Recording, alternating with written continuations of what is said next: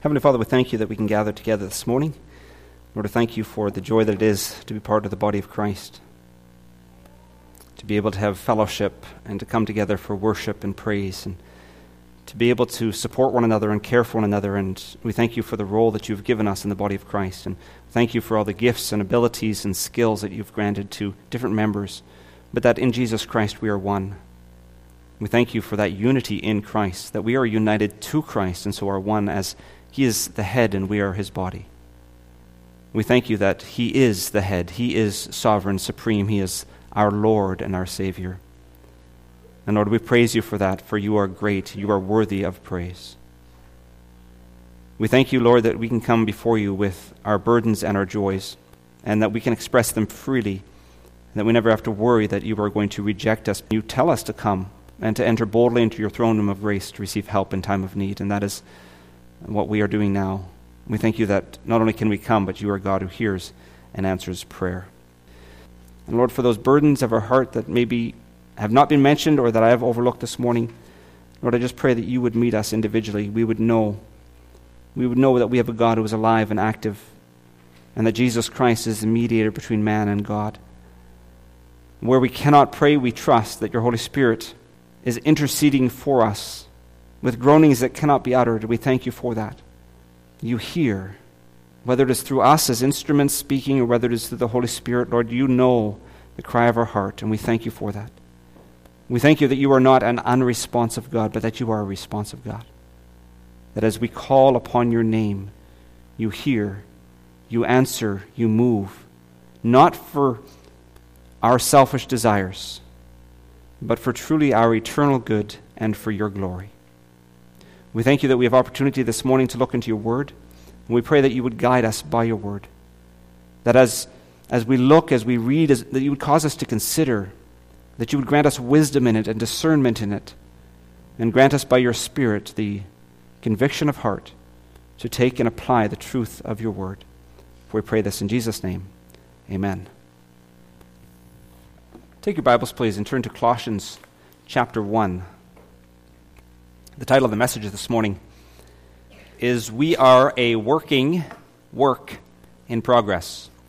We are a working work in progress. Now, this is not part of the series.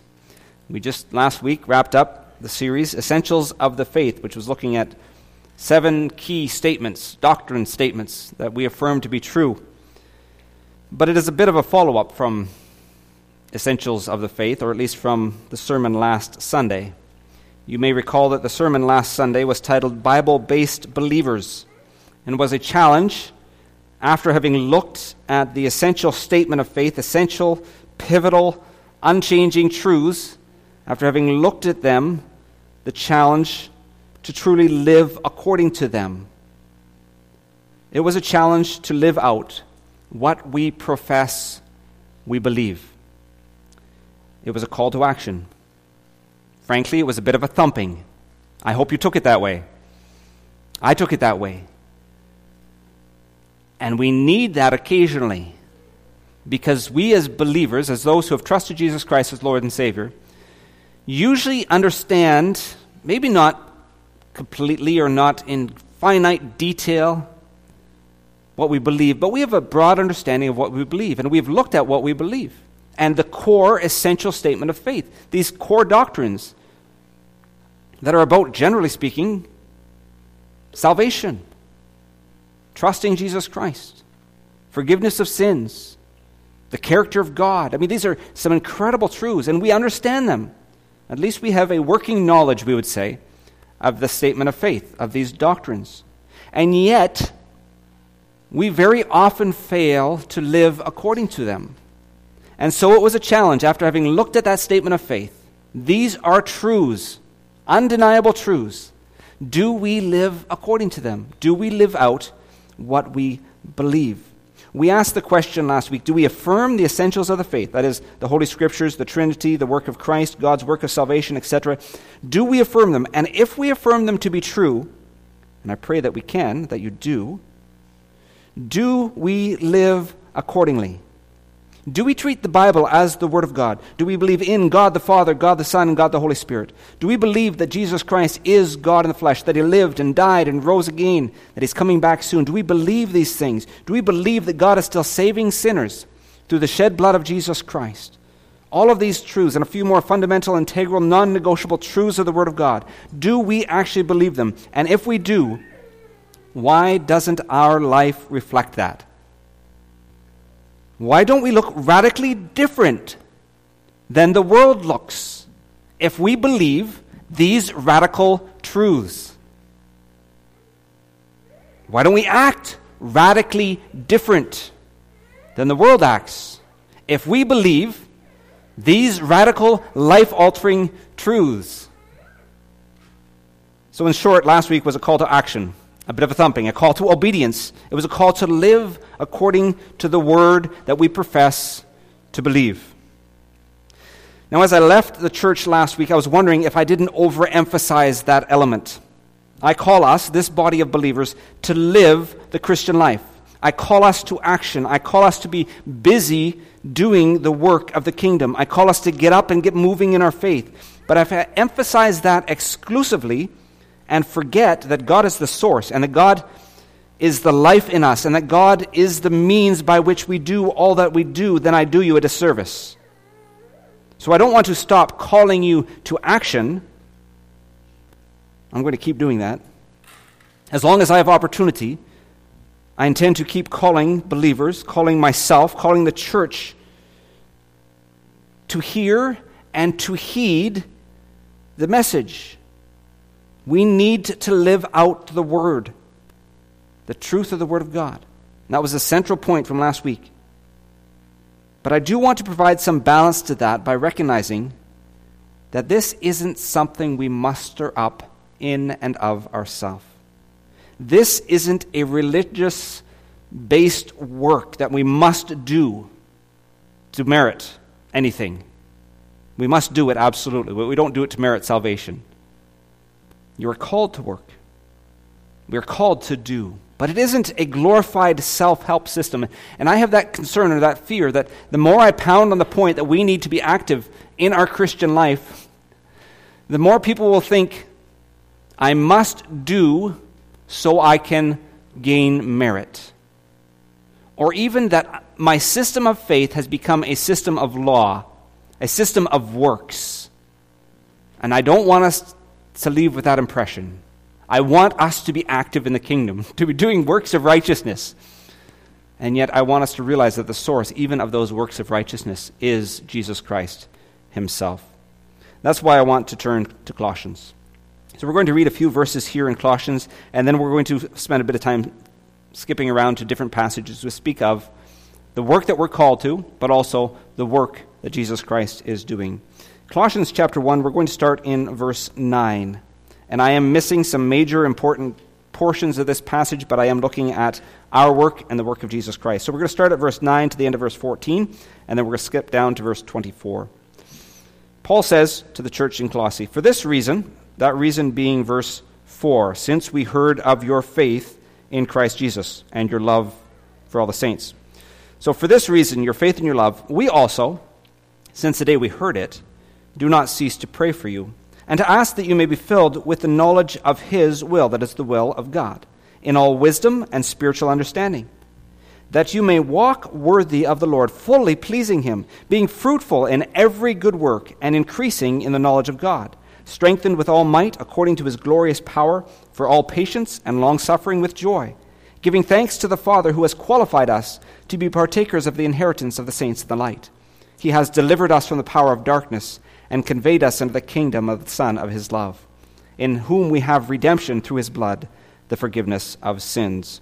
And down to verse 24 I now rejoice in my sufferings for you, and fill up in my flesh what is lacking in the afflictions of Christ for the sake of his body, which is the church, of which I became a minister according to the stewardship from God, which was given to me for you, to fulfill the word of God. The mystery which has been hidden from ages and from generations, but now has been revealed to his saints. To them, God willed to make known what are the riches of the glory of this mystery among the Gentiles, which is Christ in you, the hope of glory. Him we preach, warning every man and teaching every man in all wisdom, that we may present every man perfect in Christ Jesus. To this end I also labor, striving according to his working, which works in me mightily. May God bless to us the reading of his word this morning. Verse 15 to verse 18 is probably one of the most powerful and the greatest passages in the Word of God, and we're going to skip it this morning because we are looking at works. But don't leave it out of the context, don't leave it out of the passage. I want to focus on our work and God's work in us this morning. There are two things I would like you to see from this passage and from a few others that I will draw on. The first is that Christianity is hard work. Christianity is hard work. That is, practically speaking, it is difficult. It was designed to be that way. It is not easy. Simple, maybe, at times, but not easy. Christian living is difficult work, it is hard work. The second thing that I want you to see is Christianity is God's work. That it is it's something completely of God. It's something that He is orchestrating, that He is masterminding, that He is working. And we'll see that as we work through these passages. Two times in this passage that we read this morning, we see that we are called to hard labor as believers, that there is a work to do. And both times, we also see that it is God who enables or equips us for that work. In one sense, it is God that is doing that work through us. So, in both those times here in this passage in, in Colossians chapter 1, we're called to a work, God is doing a work. We're called to a work, God is doing a work. The first of those two instances in this passage is in verse 10 and 11. Paul is calling believers in Colossae to walk worthy of the Lord, fully pleasing Him. How many times have you read that and just skimmed right past it? God is calling believers, here through Paul, to walk worthy of the Lord Jesus Christ, fully pleasing Him. You think that's easy? Christianity is hard work. Walk worthy. Walk worthy of the Lord, fully pleasing Him.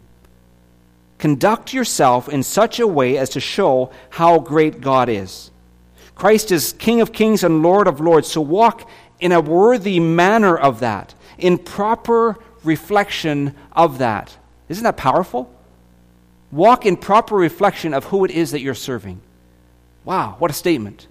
And how short we fall of that, don't we? It is not an easy work to walk worthy. We could say, walk up to the bar that I'm setting for you. Old Testament. Impossible. Walk according to these Ten Commandments. Come on, there's only ten things. And that would be easier than saying, walk worthy of the calling with which you are called. This is saying, walk as a son or a daughter of the Lord of Lords and King of Kings live in such a manner that you would reflect Him well, that you would bring praise to Him, that you would bring honor to Him. Walk worthy. And it doesn't just end with walk worthy of our Lord. It goes on and says, fully pleasing Him. Fully pleasing. Fully, fully, fully, completely. Completely pleasing Jesus Christ in every area of our life, at every moment of our, of our life, in every joy, in every struggle, every sorrow, conduct yourself in a way so as to please Jesus Christ. That is a lofty goal. That is a, an incredibly high ambition. That is not easy. That is hard work. Isn't that hard work for you? It involves putting to death my selfish desires, killing my fleshly appetites, rejecting the allure of worldly things around me all the time, not giving into temptation when I want to give into temptation, not doing what I want to do when I want to do it and it's not right. It's not easy. It was never designed to be easy. Christian life is hard work. And there is an internal and an external aspect to that as well. And we'll expand upon that a little bit. But Christians are to be working on themselves. That is a work. But we're also to be at work in the world around us. It gets difficult. All of this work I got to do on myself. And then I'm, I'm expected to do a whole bunch of work out in the world too. Right? We're to go into all the world and preach the gospel. That's a pretty lofty ambition, isn't it? We're called to work. This verse continues with being fruitful in every good work. That means being productive and doing good deeds. So, not just internal, but also external here. You're doing good. You're out there doing good deeds. From the challenge to walk worthy, fully pleasing Him, being fruitful in every good work, we transition. We're looking there at Christianity being a difficult, being a hard work. But then we transition to Christianity being a work of God. It's not your work. He's not alone. It is a work of God. We are strengthened. It's not our strength that we're doing this in. We are strengthened with all might according to his glorious power for all patience and long suffering with joy. So that is our source. That is how we do the hard work that we're called to do. We are strengthened with all might. That is his might. It is his glorious power. And it is sufficient because it's not of ourselves, and it's not weak, and it's not finite. It is of Him. It is eternal. It is sovereign. It is glorious. It is infinite. The power is of Him and not of us. It is more than sufficient to enable us to live pleasing to Him, to walk worthy. And it says to live in patience and long suffering with joy. That is the kind of power that is to everyone who is trusting in Jesus Christ power to patiently endure, power to bear, to put up with, in a sense, this sin filled world and even these sin filled bodies. The power is of Him, not of us. The call is to us, but it is His power at work within us. The passage continues from there, speaking about the work of Jesus Christ that He has accomplished he has made us, it goes on and says, partakers of the inheritance in Jesus Christ. He has delivered us from the power of darkness and conveyed us into the kingdom of the Son of His love. He has redeemed us through His blood, says He has forgiven us. See, this is the wonder of Christianity. Yeah, it's difficult. Absolutely. It is not an easy journey. But God has already done all the heavy lifting. He has done the hard work. And so, yes, we work hard and we strive, and yet we also realize that in doing so, we are resting completely in Him. We are resting in Him. We see that again at the end of the passage that I read. Paul, speaking of his own struggles and efforts, he reminds them that he rejoices to suffer to accomplish his calling. He was called to reveal the mystery of the church, the wonder of Christ living within those who have re- repented of their sins and trusted him in salvation. This is the message that Paul shared, verse 27 Christ in you, the hope of glory. And how did he share this? Yeah, it was with suffering. It was with great effort, though. Verse 28 Him we preach, that is Jesus Christ. Him we preach, warning every man and teaching every man in all wisdom, that we may present every man perfect before Christ. And going on, it says, To this end I labor. Paul was determined to preach the word. He was determined to present Christ to every person at every opportunity. Paul's desire was that every individual would come to know the saving grace of Jesus Christ. And he made it his life's work. It was his life's passion. He literally lived for it. It consumed every part of him. Does it consume every part of us? And we say, well, Paul was an apostle, he was exceptional. But what consumes us? In comparison, with the glory of the gospel preached, with the wonder of God's work of salvation. What consumes us? It consumed him. It should, frankly, consume us as well. Paul was determined. He worked at it, he labored at it. This is diligent work. We are called to hard work. But how does that verse 29 end? It says striving. So he just said, I labor in this. I invest myself. I want everyone at every opportunity to hear the, the message of the gospel. But he says, striving according, not by my strength, but Paul says, striving according to his, that is the working of Jesus Christ. Capital H, his. Striving according to his working, which works in me mightily. He was striving according to the power of God working within him. The word striving comes from the Greek word agonizomai. Do you recognize the beginning of that, though? Agonizai. Agonize. He was striving, he was agonizing over the lost. It's also translated as to struggle, to fight, or to contend.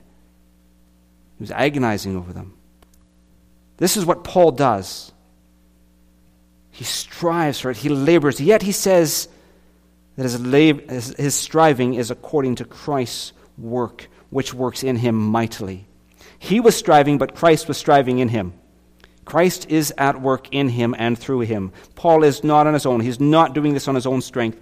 He's not doing it on his own resources. He's not doing it with his own tools. He is doing it according to the power that is at work within him. This is a work of God. The Christian life is a work of God. We are to live it by His enabling. We are to absolutely invest ourselves in it. But we must recognize that it is His work. And that's not the only passage which speaks of us working and God working simultaneously. There's a couple well known passages which speak about our effort and the work that God is doing. Ephesians chapter 2 is often overlooked for containing both of these, but it does. Ephesians chapter 2, verse 8 to 10, right after that glorious message For by grace you have been saved through faith, and that not of yourself, it is a gift of God, not of works, lest anyone should boast. For we are his workmanship, created in Christ Jesus for good works, which God prepared beforehand that we should walk in them. We are Christ's workmanship, his product, his handiwork. He has accomplished a beautiful work in you, and He is accomplishing a beautiful work in you. You're His masterpiece, so to speak. But He created you and He saved you with purpose, and that was to serve Him, to be about, to be busy about good works that He ordained before time began that you should accomplish, that you should walk in. There are certain things God has appointed for you, God has called you to, God has ordained you for live to accomplish. Be consumed with what God has created you for, these good works that He has created you for. God is at work because you're His workmanship. We are at work because that is what He has called us to. Perhaps the best known combination of us being at work and God being at work as far as scripture passages is Philippians chapter 2 verse 12 and 13 because people like to take one or the other and they don't like to combine them. Therefore my beloved as you have always obeyed, not as in my presence only, but now much more in my absence, Paul tells the church in Philippi, work out your own salvation with fear and trembling. Then it continues, For it is God who works in you, both to will and to do for his good pleasure. This verse says two different things, and they're not contradictory, they're complementary. He says, Work out your salvation. That is, bring it to its intended conclusion. Live lives of practical holiness as God has called you to. Work out your own salvation. Live it. And that's what we were calling each other to. That's what I've been calling you to. Live what you say you believe. Live according to the Word of God. Work it out. For it is God who works in you, both to will and to do His good pleasure all of your efforts on your own are pointless, but in Jesus Christ are great. It will accomplish, your efforts will accomplish nothing if it is not in Jesus Christ. You're to work, absolutely, but if you're working without Him, you're spinning your wheels, you're draining yourself, you're burning yourself out. There is no point. There's no point in trying to live the Christian life on your own. You can't do it. But you're called to do it.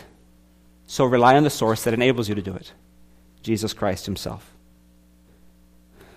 God at work and us at work. One does not negate the other. You working does not mean God is not working, and God working does not mean you do not have to work. As it says there in Philippians, you work it out, and God's working it in you. I want to spend or give you just a couple more examples of these two points Christianity's hard work and Christianity is God's work, and then I'll draw it to a conclusion as to why exactly I'm telling you all this. Christianity is hard work. If you ever doubted that, you haven't read much about Paul and how he expressed his Christian walk, his journey, his path. It was not an easy one, it was a one of intense labor, of difficulty, of striving. We've just seen that in Colossians. But how about this one? As an example of the difficulty of the work of being a believer for Paul and a, and a call to us as well. 1 Corinthians chapter 9, verse 24 to 27. Do you not know that those who run in a race all run, but one receives a prize? Run in such a way that you may obtain it. And everyone who competes for the prize is temperate in all things. Now they do it to obtain a perishable crown, but we for an imperishable crown. Therefore I run thus, not as with uncertainty. This is how I fight, not as one who beats the air, but I discipline my body and bring it into subjection, lest when I have preached to others, I myself should become disqualified. That doesn't sound like a comfortable pastime. I run, I compete, I am temperate. I run in this manner, not with uncertainty. I'm, I'm diligent about it, I'm certain about it. This is how I fight. I discipline my body, I bring it into subjection. Not a comfortable passage. It sounds like a pretty intense workout. Christian life is not meant to be easy. 1 Corinthians chapter 15 verse 10. But by the grace of God I am what I am, and his grace toward me was not in vain, but I labored more abundantly than they all. This is what Paul was saying. Paul was able to say, I worked harder than every believer in the church there in Corinth, in the ministry, in preaching the gospel, and presenting truth. I labored, Paul says, hard. It was hard labor. There's another one for you Philippians chapter 3, verse 12 to 14. Paul says, you would think that Paul wouldn't say this. You think that Paul has been perfected already, or has already attained that status. But he says, Not that I have already attained or am already perfected, but I press on, that I may lay hold of that for which Christ Jesus has also laid hold of me. Brethren, I do not count myself to have apprehended, but one thing I do, forgetting those things which are behind and reaching forward to those things which are ahead, I press towards the goal for the prize of the upward call of God in Christ Jesus. He labored hard. And we're called to do the same, aren't we? Strive to enter the narrow gate. That's a good example. This isn't a foreign concept. John chapter 6, verse 27 Do not labor for food which perishes, but for food, that means labor for food which endures to everlasting life. 2 Peter chapter 1 Giving all diligence, add to your faith. Say this is action. Add to your faith virtue, to virtue knowledge, to knowledge self control, to self control perseverance, to perseverance godliness, to godliness brotherly kindness, to brotherly kindness love. This is a long list. Be diligent about it. For if these things are yours and abound, you will be neither barren nor unfruitful in the knowledge of our Lord Jesus Christ. For he who lacks these things is short sighted, even to blindness, and has forgotten that he is he was cleansed from his old sins. Therefore, brethren, be even more diligent to make your call and election sure. For if you do these things, you will never, never stumble. For so an entrance will be supplied to you abundantly into the everlasting kingdom of our Lord and Savior, Jesus Christ. Be sure, or be diligent to make your call and election sure. That is work. It's work on yourself, it's investing, it's spiritual work making certain of where you stand. You have been, in all diligence, adding to your faith virtue, to virtue knowledge, to knowledge self control, to self control, on and on it goes. This is hard work. This is call to action. And thus far, we've only looked at passages here which speak of action on the inward man, on ourself. There's also that call to action externally. And I'm running out of time, but external work. The laborers are few, the harvest is plenteous. Ask the Lord that He would send laborers into the harvest, and that includes you. Laborers. Hard work, not easy work. Titus chapter 2, be zealous for good works. Titus chapter 3, maintain good works. 1 Corinthians chapter 3, we are God's fellow workers. Let each one take heed how he builds on the foundation that is laid, which is Jesus Christ. On and on it goes.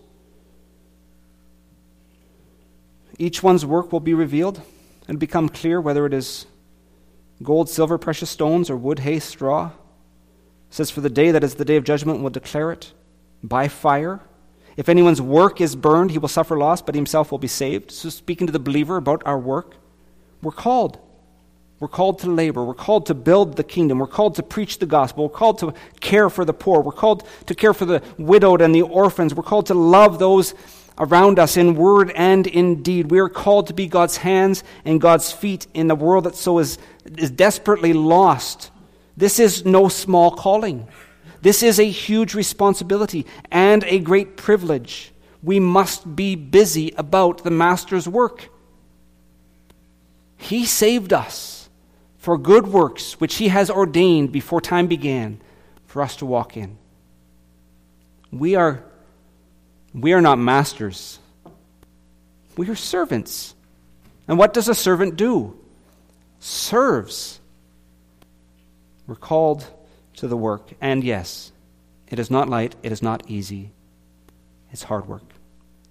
But the second point there is that God is at work. Christianity is God's work. As hard as you think you're working, God is working in you and through you to a, a much greater degree if you will but yield to him. After all, apart from him, you can do nothing. In John chapter 15, Jesus said, I am the vine, you are the branches. He who abides in me and I in him bears much fruit. For without me, Christ says, you can do nothing. If you are laboring and striving without him, it is nothing. It must be in him. Hebrews chapter 13. Now may the God of peace, who brought up our Lord Jesus Christ from the dead, that great shepherd of the sheep, through the blood of the everlasting covenant, make you complete in every good work, to do his will, working in you what is well pleasing in his sight through Jesus Christ, to whom be glory forever and ever. Amen. 2 Corinthians chapter 9 God is able to make all grace abound toward you, that you, having all sufficiency in all things, may have an abundance for every good work. You can, the only way that you can have sufficiency in all things for every good work is God's grace abounding to you. On and on and on it goes, Scripture declaring that you cannot do this on your own.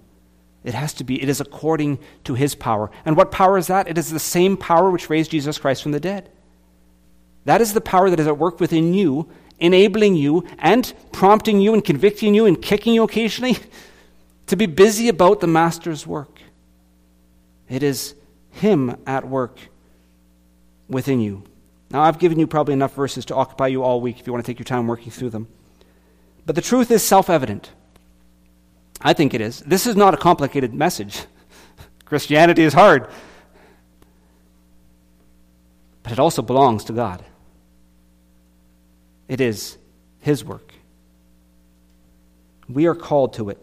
We are to labor and strive and invest ourselves, and we are to put our hands to the plow and not look back. We are to seek first the kingdom of God we are to obey in all things. We are to submit. We are to serve. We are to redeem the time. We are to preach the gospel. We are to die to self. We are to humble ourselves. And I'm sure there are probably another thousand directives within the Word of God. That's what the New Testament is. It's filled with a whole lot of directives. Yeah, there's a lot of other stuff there too. but there's a lot of directives in there for you and for me. Over and over again, the Word of God calls us to action. It calls us out of our complacency and out of our apathy and into really what is a battle. It calls us, this is a battle cry, or a call to battle, a call to arms, if you want to look at it that way.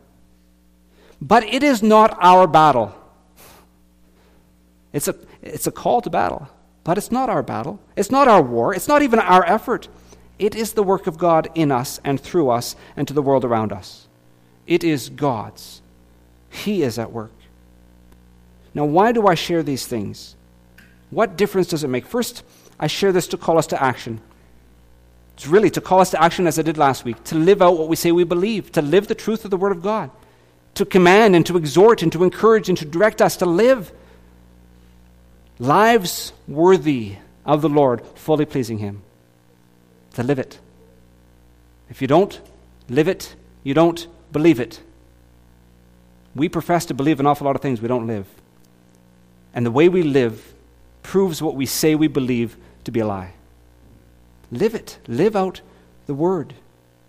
It's a call to action. We need to get moving. But in the midst of that, I realize a dilemma. Many of you are only hearing me say, get moving, and you're already feeling whipped and beaten into the mud. You're feeling like you've already been pressed down there, and that every ounce of energy has been drained out of you. To those, I would say, to you, I would say, if that is you, I would say stop. Now, that might have some repercussions.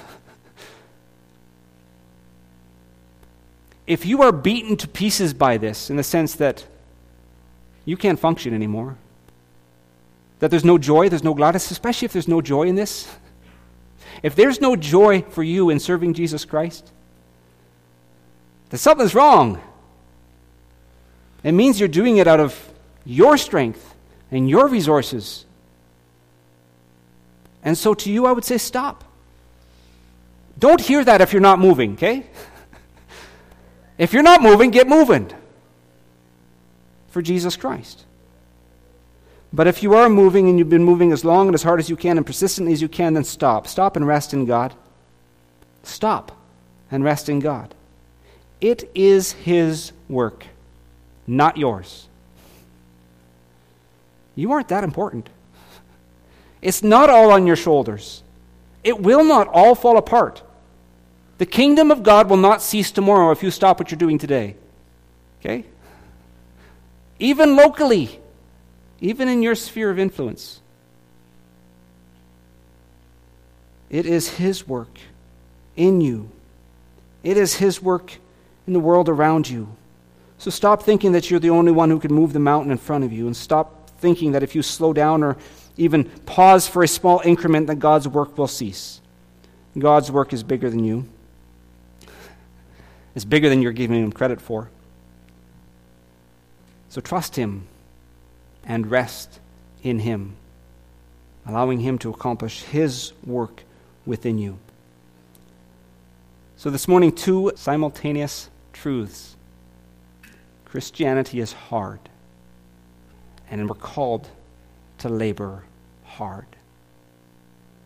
Christianity is not your work, it is God's work.